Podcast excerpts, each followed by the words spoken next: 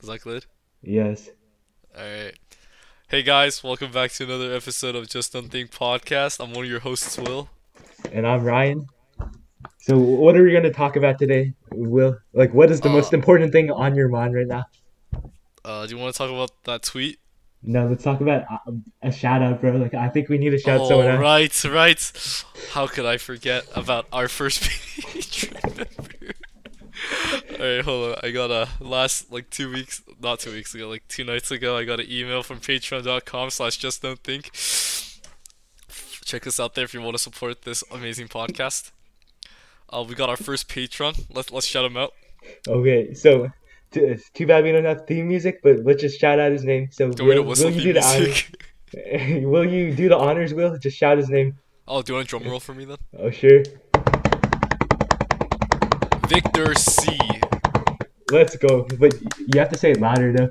Oh, sorry. Oh yeah, it's the first patron. Okay, yeah, yeah. Drum 'Cause, Like, you have to yell it, bro. Victor C. All right. So thank you, Victor C. He sadly he didn't leave us a message, so I don't think we can do anything about that. So, uh, is there anything else we want to talk about before we sign off this amazing podcast episode? Uh, let's, let's do the tweet. All right. So uh, the tweet we're talking about so far came out.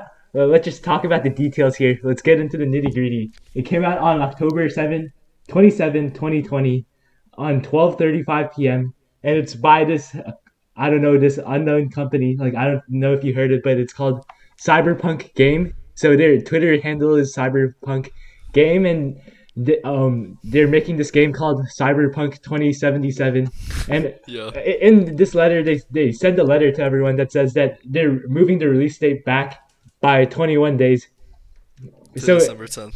so like I, I honestly couldn't care less because like i don't know this game existed in the first place but the replies to this tweet is simply amazing bro like Are simply amazing.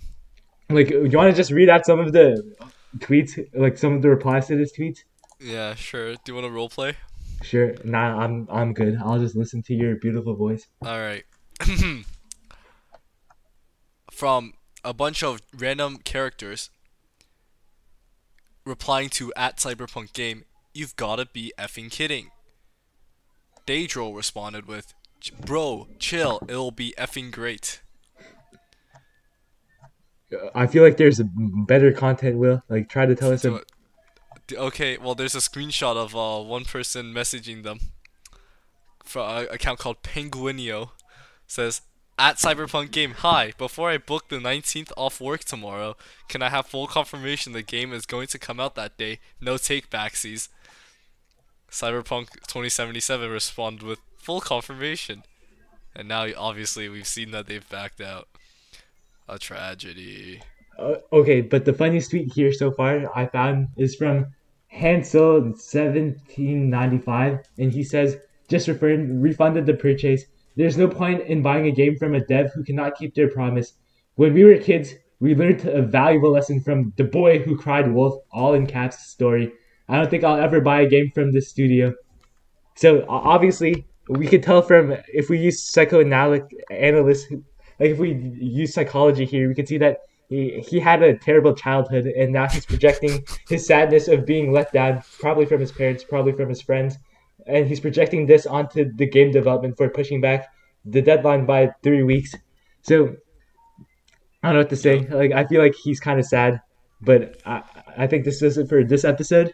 So thank you for Victor C for uh, donating to our Patreon. I hope you donate back.